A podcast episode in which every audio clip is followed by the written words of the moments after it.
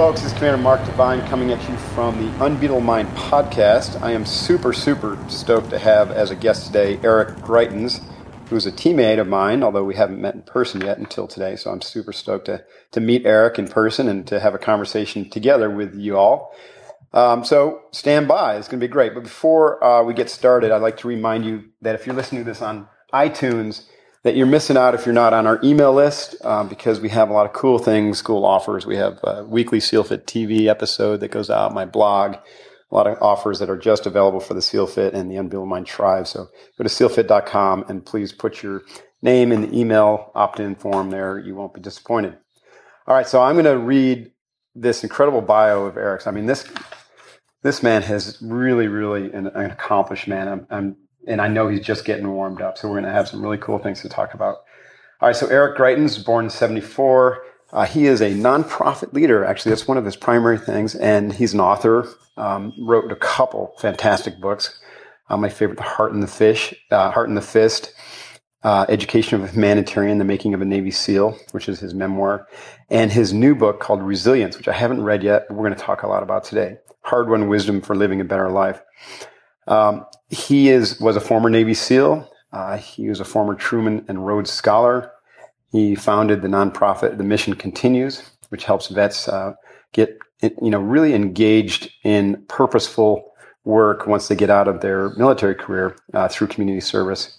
He was named by Time Magazine uh, to be one of the most the 100 most influential people in the world. Wow, that's incredible, Eric. And then uh, also Fortune magazine identified him as one of the 50 greatest leaders in the world. Wow, nice kudos there. Um, he went to Duke University where he studied ethics and philosophy and public policy. Um, went to BUD/S in uh, class 237, a little bit past uh, my time. And he was a White House fellow. Good Lord. Is there anything you haven't done yet, Robert? That's awesome. got, got, got, a, got a lot of good stuff still to do. Yeah, yeah. I've been having fun, man. Uh, sounds like a, just an incredibly varied uh, experience, and I'm super excited to get you know into into some of the more interesting things that you've done and some of your lessons learned. Um, but before we kind of before I get into too many questions, let, let me give you the opportunity to introduce introduce yourself to Seal Fit and Unbeatable Mind. You know, who is Eric Greitens? Where where are you from? You know, um, what was your early what were your early years like that kind of provided the foundation for such great accomplishment? Well, Mark, first of all, thanks a lot, man, for having me on it. It's really, really cool to be on with you. I have tremendous admiration uh, for what you do, uh, for everybody in SEAL Fit who's out there kind of pushing themselves and, and, and, challenging themselves. And I, am really excited about our, our conversation today. Um, you know, I, I grew up in St. Louis, Missouri. Uh, my mom was an early childhood special education teacher. Uh, my dad worked for the Department of Agriculture. I think I was really fortunate growing up to have lots of good teachers, mentors, and coaches who always pushed me, you know, and they, they pushed me in different ways, pushed me academically, uh, pushed me on the athletic field, and they also really pushed me to find ways to be of service to others. You know, one guy who was important to me was a guy named Bruce Carl. For one time, Bruce said, he said, Hey, Eric, we're going to go down this weekend and do a service project at a homeless shelter. And I'd, I'd done a couple little service projects before. And he said, and he said, we're going to go down and we're going to spend the night there. And for a 16 year old kid, like the idea of spending a night in a homeless shelter was a little bit, little bit scary. But, you know, what was great about Bruce was he always said to me and to all the other um, kids we worked with, he said, you know, if you really approach the world with humility and you're open to learning, you can start to make a difference in the lives of people right now. And he didn't say you got to wait till you graduate from high school. You got to wait till you graduate from from college. The idea was, you know, if you approach the world with humility and you recognize that you have something to offer, you can start to make a difference. And I was just really fortunate, Mark. I had a lot of really good coaches and mentors and, and teachers like Bruce who helped helped to guide me along the way. That's terrific. So, so your Sunday school teacher got you interested in in service and volunteering and um, nonprofit work, which then you kind of went into as your first career. Am I right? Is that that what you did after um, after college and after your work at Oxford, or how, how, did that come about? Yeah, Mark. I mean, even when I was in college, um, when I was 20 years old, I had a uh, a professor of mine who asked me if I wanted to go uh, to work with him in Bosnia. So this was this was 1994, and as you remember, of course, there were you know vicious campaigns of ethnic cleansing that were happening uh, in Bosnia. And my professor asked me if I wanted to go overseas, and I went with him, and I just lived and worked in refugee camps, and it was amazing to see what happened. You know, when people stepped off of the buses into a refugee camp, these were people who had lost every material possession they ever owned. They stepped off of the buses to start this new this new life. There I was. I was 20 years old. And one of the things that I saw that was really interesting then, this kind of applies to some of the work I do today, is that I saw that a lot of times the people who were doing the best in the camps, Mark, they were parents and grandparents who had really young kids. Mm-hmm. Um, the people who were struggling the most were the people who were my age. You know, they were older teenagers, young adults, and they felt like their life had been cut short, but they didn't yet really feel like there was anybody who was counting on them to be strong. So starting in college, I started doing some international humanitarian work. I did that work in Bosnia. I worked with, with kids who'd been abandoned and abused, kids in Rwanda, kids in children of the street in Bolivia, kids in Cambodia who'd lost limbs to landmines. And a lot of that work really in, enforced in me the idea that it wasn't enough to just respond to the world with compassion, that the world, world also needed uh, people who'd be willing to stand up and to serve with courage mm-hmm. if you really wanted to help people. Wow. These um, different programs was it was it through a church or you know how did you you know help help us understand how you got involved in such really important and and you know obviously kind of dangerous but but interesting adventures where you were able to help these people find purpose again in life. I mean, was what was the vehicle for you to get involved in that stuff? You know, there were a lot of there. There were a number of different vehicles. Um, what was nice was in most of these places, I was you know I was living in a refugee camp or, or living in a home for children of the street in Bolivia. So I, it didn't cost me a lot of money to get there, right. and there, there were there were some some grants for you know doing documentary photography work. There was one you know grant for a kid who wanted to go overseas to do service. So I kind of apply for these grants basically scrape enough money together for um, a plane ticket and for a little bit of black and white film, and then and then I'd get over there. And you know, and each place was different. So in Bolivia, for example, I was working in a home for children of the street. Um, these were kids, as you know, there are hundreds of kids, thousands of kids in places like Santa Cruz, Bolivia, who wake up every day. They spend their days begging, uh, selling gum and cigarettes, some of them shining shoes. And I, I was working in a home for children of the street. And then at night, I would go out and actually be on the streets with some of the kids and um, and did a little bit of uh, photography work there. Talked with some of the kids on the streets, and it was all just it was very simple work, Mark. I mean, I wasn't making a huge difference, but for me, it was really important um, to kind of see the world and to understand it at that real ground level and start working with people in a, in a really simple way. Do you have any like super uh, cool success stories that you know inspire you to this day? You know, did you did you see these uh, any of these kids break out and actually find their lives to be you know improved through the service of you and the others that were over there? Yeah, what was really cool was just um, this was a couple years ago now. Actually, I got in touch with the folks who Jason and Caroline Bernhardt Linier, who ran the home for children of the street in Bolivia. And I told them I was going to be coming by DC, and their house was was outside of DC. So so I went by, came over for dinner, and Jason said to me, "Hey, we've got a surprise for you." And the surprise was that there was this kid named Eddie who, when I was in Bolivia, was a 14 year old. He'd been a child of the street, and he worked kind of as a volunteer with other children of the street. And it turned out but Eddie had found a way. Uh, he made it to the United States of America, and he started his own business. And he was it was basically a, a custodial services business. And he was a small business owner now, living outside of Washington D.C. And this was a guy who had been, you know, a, an abandoned kid on the streets of Santa Cruz, Bolivia. So that was really cool. Wow, that is cool.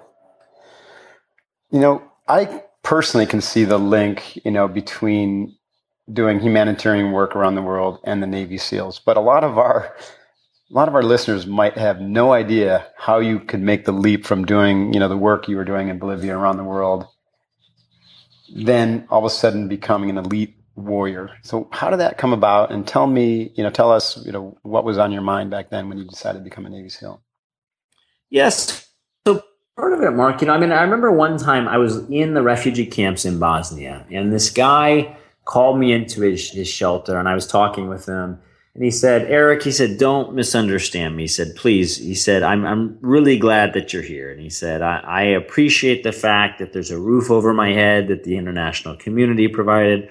I appreciate the fact that there's food for my kids to eat. I appreciate that there's even this little kindergarten where they can go to school. He said, but if people really cared about us, then they'd be willing to stand with us. They'd be willing to help to protect us because that's really what we need. And I, I didn't know what to say to him at the time. I was I was 20 years old, but I but I realized later, looking back, that what he said was true. That if you really care about anything, then you're willing to respond not only with compassion, but you're also willing to respond with courage. We're willing to protect and stand up for those things that we that we care about. And I saw this happening in Bosnia. The next summer, I was in Rwanda, where 800,000 to a million people had been killed in a in a genocide I did work in in Albania with, with orphans as refugees were coming down from Kosovo, and I just came to believe very strongly that the world needs people to stand up and to find ways to be of service and to offer protection and that that's really what it means to be to be a warrior that it's not it's not about your training though that's part of it. Mm-hmm. it's not just about you know how you prepare yourself but it's also about the purpose that you, that you serve that you, you you commit yourself to serving a purpose that's larger than yourself. And and that's one of the things that led me to, to look at the military and then the, the seal teams. Now i mean it's also true i mean I, I joined relatively late i was i was 26 years old but i still harbored 18 year old desires to jump out of planes and to right. scuba dive and to blow things i mean all of, of that kind of attracted me as well and i wanted the test of the seal teams but but it was you know that idea that we gotta we have we all have to serve a purpose that's larger than ourselves yeah, I love that. I mean, that, that syncs up beautifully with, with what we talk about in SEAL Fit and, and that we're developing, you know, a new breed of warrior that is committed to self mastery, but in service to humanity. And, you know, it sounds to me that, that you shared that, uh, you know, kind yes. of, that kind of vision. So, um, you went through what BUD/S class 237. What year was that? Yep. So that was, I started in 2001 and uh, we graduated in 2002. So we were actually in BUD/S uh, on September 11th, 2001. No kidding. Yeah. That must have been interesting. Yeah. Wow. So tell me about your BUD/S experience. I mean, it's always fun to talk about that. What, how many people were in your class? How many graduated? What, what was it like? What were the, what were the things that got you through the training? Well, you know, I mean, I, I, had an incredible time in BUD/S, and I mean, I'm sure you've shared uh, with your folks before the the famous uh, phrase that it's the best time you never want to have again, right? right. And, and and it, and it was it was an incredibly good time, and I, I look back on it with with great fondness. I've had friends uh, for a lifetime from my my BUD/S class and you know, we started in our indoc phase before we actually classed up for um, for phase one. In our indoc phase, we had over 220 people in our class. Um, I think we had 21 originals from class 237 uh, who actually graduated. Now, of course, other guys rolled into the class um, who, who, graduated with us, but it was only about 21 of us were original to, to 237. Mm. And, you know, I, I think for me and for a lot of people who went through the training, and I'm sure this was similar experience to you, you get to a place where things are so hard, they're so painful, they're so difficult. I remember one time I was running down the, the beach during uh, log PT and I'm holding on to this log and my, my arms are burning and searing in a way that, you know, it's unlike most physical training. It's just like, it's just burning like every fiber in your body. And I remember thinking to myself, that if I were alone, I might drop the log right now. But you've got somebody to your left, you got somebody to your right, and they're counting on you. And you know that you have to find a way to be strong for them. And I think one of the things that helps people to make it through that training is, is the ability to step outside of your own self concern, step outside of your own pain, and remember the fact that there are other people who are counting on you to be strong. Absolutely.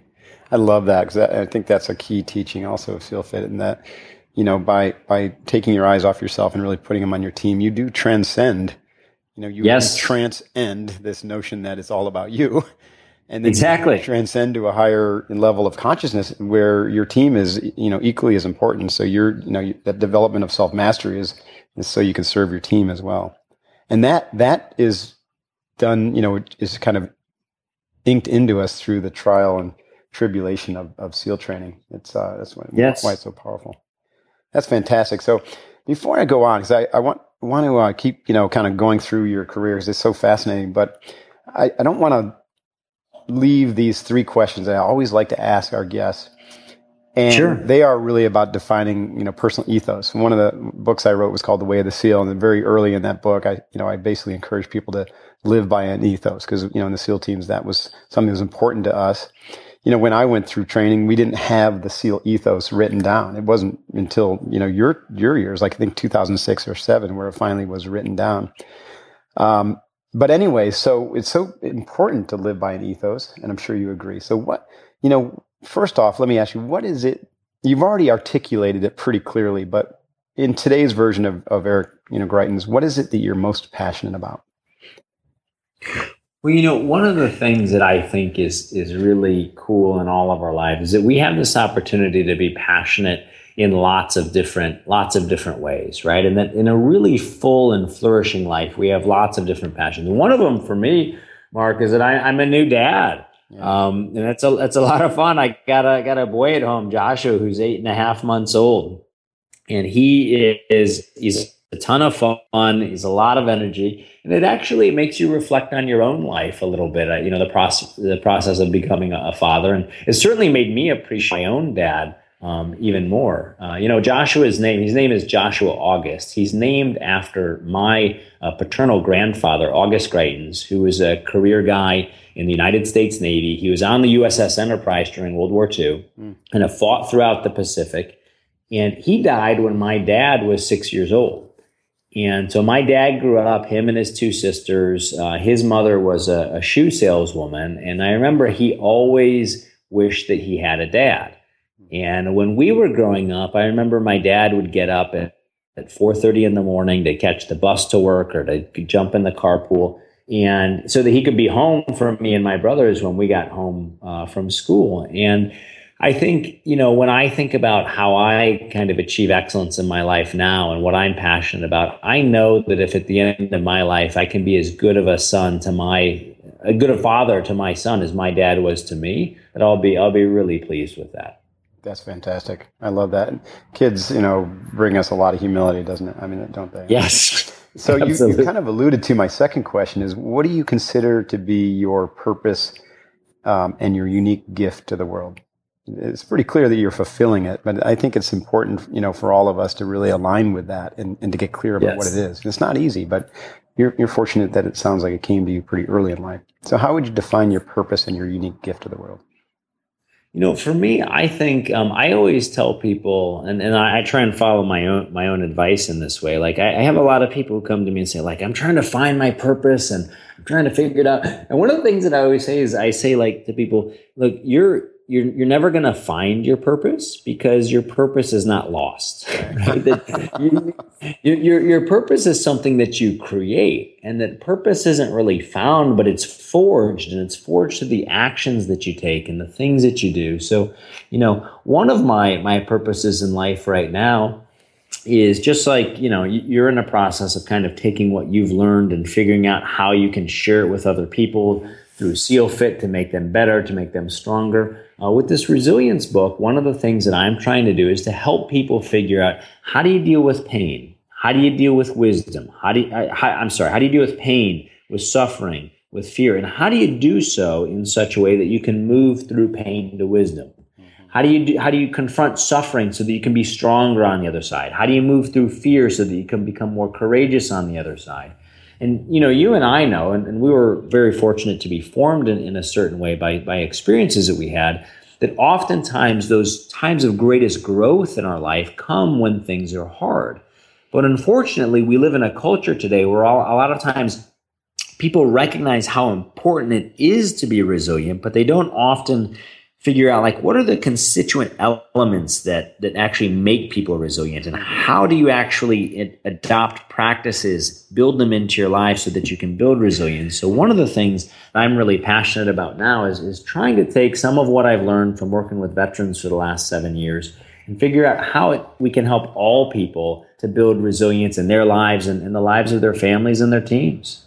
That's terrific so let's talk about that because that segues into kind of your nonprofit work, which is, you know, you living out your purpose through the mission continues. Tell me about yes. that. How, how, did that get started? And um, clearly, you know, a lot of the vets you work with are, are healthy, uh, but I'm sure a, a, number of them do have, uh, you know, mental uh, issues with PTSD and, and other things like that. So, you know, how, how does it work? How, just just tell us about it. You know, I don't want to ask yeah. ten questions and then go off. For sure. First, you know, we started the mission continues started um, after my last deployment to Iraq in 2007. So I've been serving as a commander in Al Qaeda targeting cell. Uh, my units, my unit was hit by a suicide truck bomb uh, March 28th, 07. Uh, I was really fortunate, Mark. I was taken to the Fallujah Surgical Hospital, treated. I was able to return to duty 72 hours later. Mm. Um, but a lot of my friends were hurt far worse than I was. And when I came home, I went to Bethesda, the Naval Hospital, and I went to visit with some of the, the Marines who I was serving with and some other young Marines who uh, who had come back. And you go in and you talk with a lot of these young guys and you ask them, what do you want to do when you recover? And they all said, I all, they all wanted to return to their unit. Right. Um, but the harsh reality was that a lot of them were not going to be able to return to their units, certainly not right away. And what I knew from doing that humanitarian work in Bosnia, Rwanda, Cambodia, was the hardest injury for people to overcome is rarely physical. The hardest injury that, that hits people is when they lose their sense of purpose, they lose their sense of team. So, you know, I, I, called a couple of my buddies and we decided to do something about it. So they put in the money from their disability checks. I donated my combat from Iraq and we started an organization called The Mission Continues, where we help veterans as they come home to continue their mission of public service. They report for duty in their community and they go to work at Habitat for Humanity, at Big Brothers Big Sisters, at Boys and Girls Clubs. We put them through a curriculum that's designed to help them to build resilience. And then on the other end of that, they come out and they start their own businesses. They go back to, you know, private sector employment. Some of them go back to school, but we really help them transition so that they can continue to live purposeful, productive, and meaningful lives again here at home. That's fantastic. Thanks, man. Thanks. It's, it's a lot of fun. I was just this weekend we had another group of, uh, veterans start. They started our, our, orientation program. We're out at a big service project here um, in St. Louis in, in the Ferguson Florissant School District. We had over 100 veterans out, and we were just building and serving at this kind of outdoor classroom. Guys were building decks and painting and you know planting. It was really really cool. So, how does it work technically for the vet? Is it, do they do they go through a cohort, or can you just kind of like contact and, and just start working with the mission continues? How does it work? What's the process? Yeah, so they, they reach out to the, mission continues, and one of our fellowship program associates kind of talks them through how, how the program works. And basically, what happens is that someone applies to the mission continues, and we help them to find a partner organization in their community. Now, this organization might be, you know, might be a school district. It might be Habitat for Humanity. It might be that they want to be a martial arts coach. It might be that they want to be a tutor for, for young kids. But they go to that community partner and working with that community partner, what they do is they set up a series of objectives over the course of six months that they're going to achieve during doing their work in the community. They also, at the same time, when they apply to us, they set up a series of objectives of what they're going to achieve in their personal life so that they can execute an exit strategy at the end of those six months. So, for example, they're going to apply to college, they're going to find three private sector mentors, they're going to get their resume together. All of those things are in the application package. Mm-hmm. And then uh, they apply. They come to one of our orientation weekends, like we we just had this past weekend, and we'll have another one in a couple of months. They come together. They meet with veterans around the country who are all engaged in the same or similar missions of coming back and serving again. And then after the orientation, they return to their communities and they start serving. They start their personal strategy, and they also engage in this curriculum to help them to to build resilience along the way. That's terrific. You know, it occurred to me that um, we we have some vets. We've had, um, uh, in fact, I'm thinking about one guy who's now becoming on his path to becoming a SEAL Fit uh, coach, who is a former Marine who lost his leg in Afghanistan, and mm-hmm. he found incredible inspiration to come back through uh, SEAL Fit training and to be treated, you know, like an equal as a, as a you know important member of the team. Yes. And, you know, I would like to, to follow up and offer you guys a, maybe an annual scholarship, you know, for any vet who would be interested in, in kind of getting back on their feet, so to speak, through our training. And I know it's not necessarily community service, but it could be an important part of them helping uh, find their purpose again and then uh, go out and, you know, apply that in life. That's very generous of you, brother, and we will we will take you up on that for sure. I think that there are I was a ton of guys who, who would love to, to do that. I mean, I've, I've looked into your your training a little bit, and it, it's obvious that, that it would be of, tremendous benefit to anybody, and I'm sure be very meaningful. It's very kind of you, Mark. We'll, yeah, we'll do look, that. I look forward to following up, um, and and I'll, I'll, probably drop an email to uh, your assistant, or you know we can follow up on that later. For sure, man. Very cool. So with your book, Resilience, it's now out. I actually just ordered it. Um, on Amazon while I was talking to you. I can't wait to read it. Tell us, you know, is there one or two stories that you really, you know, really strike you as as super cool that you're, you know, you'd like to share with us from the book? Yeah, you know, I'll tell you just kind of the, the story of how the, the book got started. So the book got started when when a buddy of mine who went through BUD/S with me called me. Um, so was a guy named Zach Walker who was in my BUD/S class, and Zach was a, one of the toughest guys in our class. He was a kid from a Northern California logging family.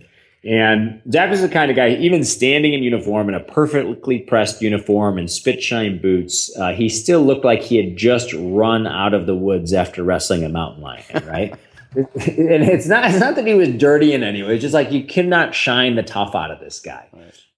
And what happened was, you know, we went through BUD/S together. I stayed on the West Coast. He went to the East Coast, and then he went off, did a couple deployments, came back from a combat deployment from Afghanistan Came home, he bought a concrete pumper, started a concrete business. He was an entrepreneur, good father to his two young kids. Everything's going well for him, Mark. And then his life was just hammered by hardship. Mm-hmm. And his brother died. He lost his business. And then what happened is that one day he pulls his truck into his driveway. He gets out and he immediately drops to the ground because he thinks there's a sniper watching him. He lays there for a couple of hours and then he gets up and he runs into the house and he realizes, oh man, I have got post traumatic stress. And then what happened is that Zach started drinking. And Zach did nothing in moderation. So on the weekend, it was not a six pack cooler full of beer that he'd be working through. And he called me after he'd been arrested. Hmm.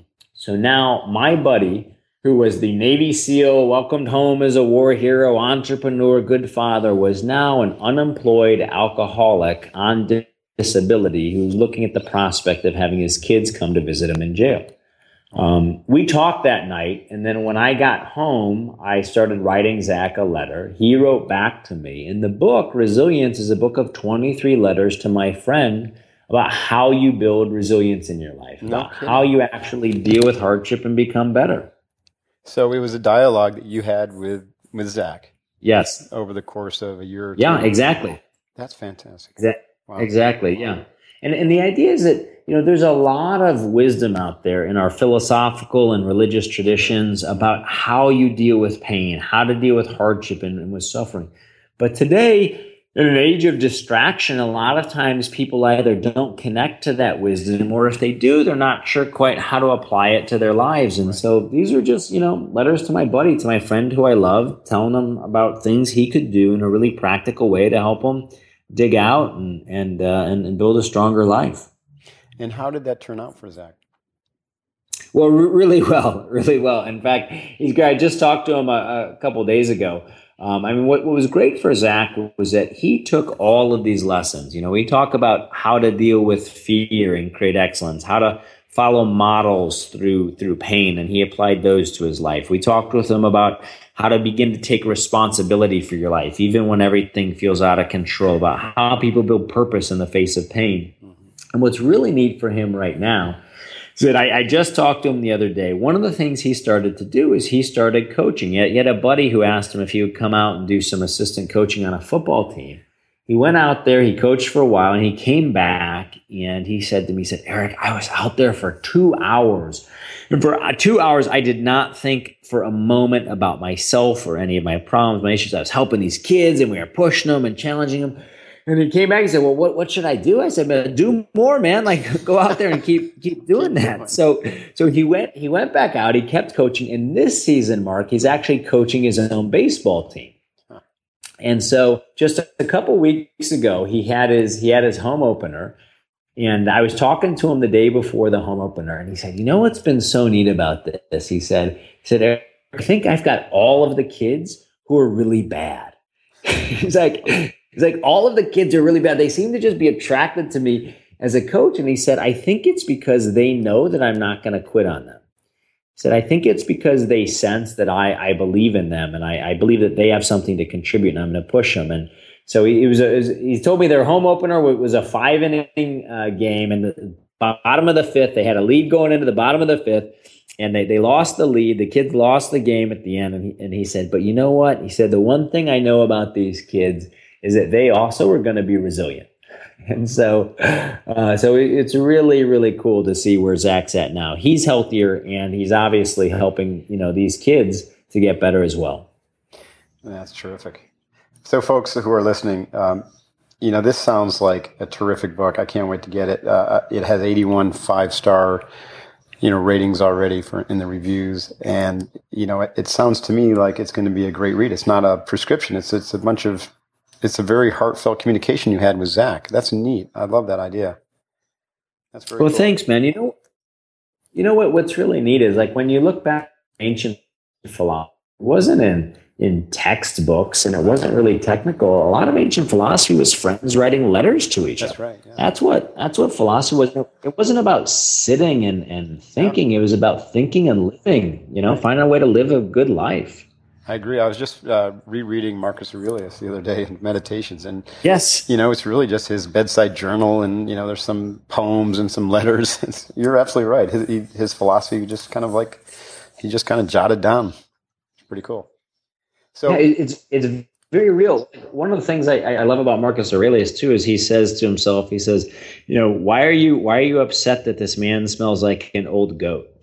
right? Like it was very it was very real. Like he was, you right. know, he was trying to figure out how do I take these ideas and help me, me to live a better life. And that was what I was trying to do with with my buddy in, in resilience. That's terrific. I got a quote of Marcus Aurelius on my desk. I'll read it just for the benefit of the listeners. For sure. So he's a great Stoic philosopher. The quote is Your disposition will be suitable to that which you most frequently think on. For the soul is, as it were, tinged with the color and complexion of its own thoughts. Your life is what your thoughts make it. That's very cool, man. Very cool. That's very solid. It's true, too. All right. So, a couple more things, and I'll let you go. Um, what is your vision for the future? I mean, there's a lot of there's a lot of problems we have, obviously, and you know, we talk about this a lot in Unbeatable Mind, and we're, we're, kind of stepping up to be sheepdogs as a community and tribe so that we can be part of the solution. And, you know, through changing human consciousness, because technology is not going to solve what we're doing, and governments aren't going to solve what we're doing. You're quite aware, you know, aware of that. But so, what what is your vision of the future? Help us understand where you think we're going. You know, one of the things that I've seen so powerfully over the course of the last eight years working with veterans who've come home is that solutions reside in action. Mm-hmm. And they reside in action that people take when we, we allow ourselves to be guided not by a morality of intentions, but a morality of results. When we say to ourselves, you know, that what, what we, what matters to us is not just what we intend, but what we actually achieve for others. Right. Uh, and we focus on those results and we take responsibility for making a difference in the lives of others, that's where you see real change happen. And, and we take responsibility and control of our own lives. We take responsibility for making a difference in the lives of others. That's that's where things um, start to uh, start to work. And so I think if we can drive a culture that begins to embrace more and more of this ethic of responsibility and a focus on the morality of results, I think that uh, I think that gets us gets us really far. Yeah. I like that. Okay, um, I mentioned at the beginning of this podcast that you know, in spite of your accomplishments. You're just getting warmed up. So tell us what is, you know, what, what's Eric Greitens 3.0 look like? What, what is next for you? Well, you know, the, so I, you know, got a bunch of fun stuff going on right now, obviously with the new book and, and with the, my son Joshua. But one of the things actually I'm, I'm looking at doing, Mark, is I'm thinking about running for governor of Missouri. No kidding. Uh, yeah, yeah. I, I, I, think we really need uh, an innovative uh, approach. I think people are looking for new ideas, yeah. and I think that there's there's a recognition out there, just like you said, that these problems are only going to be solved when we have a combination of, of, leaders and people who are willing to take responsibility and really dig in and, and do things uh, and create results for real people. So that's that's what I'm I'm looking at right now. Well, you'd be an amazing, amazing candidate for that uh, office. Um, I, I, think you should stop thinking about it and just do it. That's my opinion. Thank you, Mark. I tell you what, we, sta- we stand by to support you in any way that we can here at SealFit, and I'm sure that any of our members who are out in Unbeatable Mind would would, um, or out, any of our Unbeatable Mind and SealFit members who are out in Missouri would be happy to line up to support you in any way we can. So that's very cool. All right, awesome. Well, Awesome. You know, we've kind of been um, run out of time here. I want to be sensitive to uh, the fact that folks are busy out there listening, and, and you as well. So, thank you so much. Is there any uh, you know f- kind of final thoughts for our listeners that you'd like to leave folks with? Well, you, you know, the the only last thought I, would leave, Mark, is that I'm just uh, again I, am so impressed with uh, with you and what the whole SealFit community um, is engaged in doing. Uh, the way that you challenge yourself, you challenge other people, um, and, and, you push them to become their, their, best selves and to find ways to, to be of service and, and to make a difference. And so I hope that everybody who's who's listening today and is part of your tribe, you know, continues to, to be a part and, and that uh, that you all continue to, to make each other better, man. And I'm I'm proud to, to have been on with you just just for a little bit. Yeah, yeah. It's been terrific. I really appreciate it. It's been an honor, Eric. Thank you very much. Let's do it again sometime, especially after you decide to run for governor. We can get in and talk uh, talk politics. It would be a lot of fun, actually. Absolutely, brother. It'd be a pleasure to be on with you. All right. All right, folks. Thank you very much again. Well, send a big hooyah out to uh, Eric Greitens and wish him luck in his, his future endeavors. Um, again, stay focused, train hard, do the right thing, take meaningful, purposeful action every day to guide you toward your greater future. Uh, let us know how we can help. So reach out, use the community, you know, all that stuff. It's been a great time uh, today talking to Eric and, and uh, being part of this uh, part of this journey with you. Hoo-yah, Coach Divine out. Hoo-yah, brother. Thanks, man.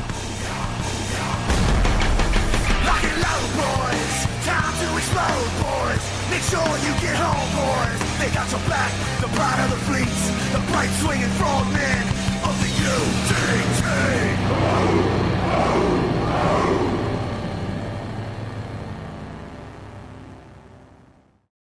If you own a vehicle with less than 200,000 miles and have an auto warranty about to expire or no warranty coverage at all, listen up. CarShield has a low-cost month-to-month vehicle protection plan that covers more parts than ever. Visit carshield.com/audio to find out how you could pay almost nothing for covered auto repairs. Drivers who activate this vehicle protection today will also receive free roadside assistance, free towing, and car rental options at no additional cost. Get your free quote today at carshield.com/audio. That's carshield.com/audio. Spin your passion into a business with Shopify and break sales records with the world's best converting checkout. Let's hear that one more time. The world's best converting checkout. Shopify's legendary checkout makes it easier for customers to shop on your website, across social media, and everywhere in between. Now that's music to your ears. Any way you spin it, you can be a smash hit with Shopify. Start your dollar a month trial today at shopify.com slash records.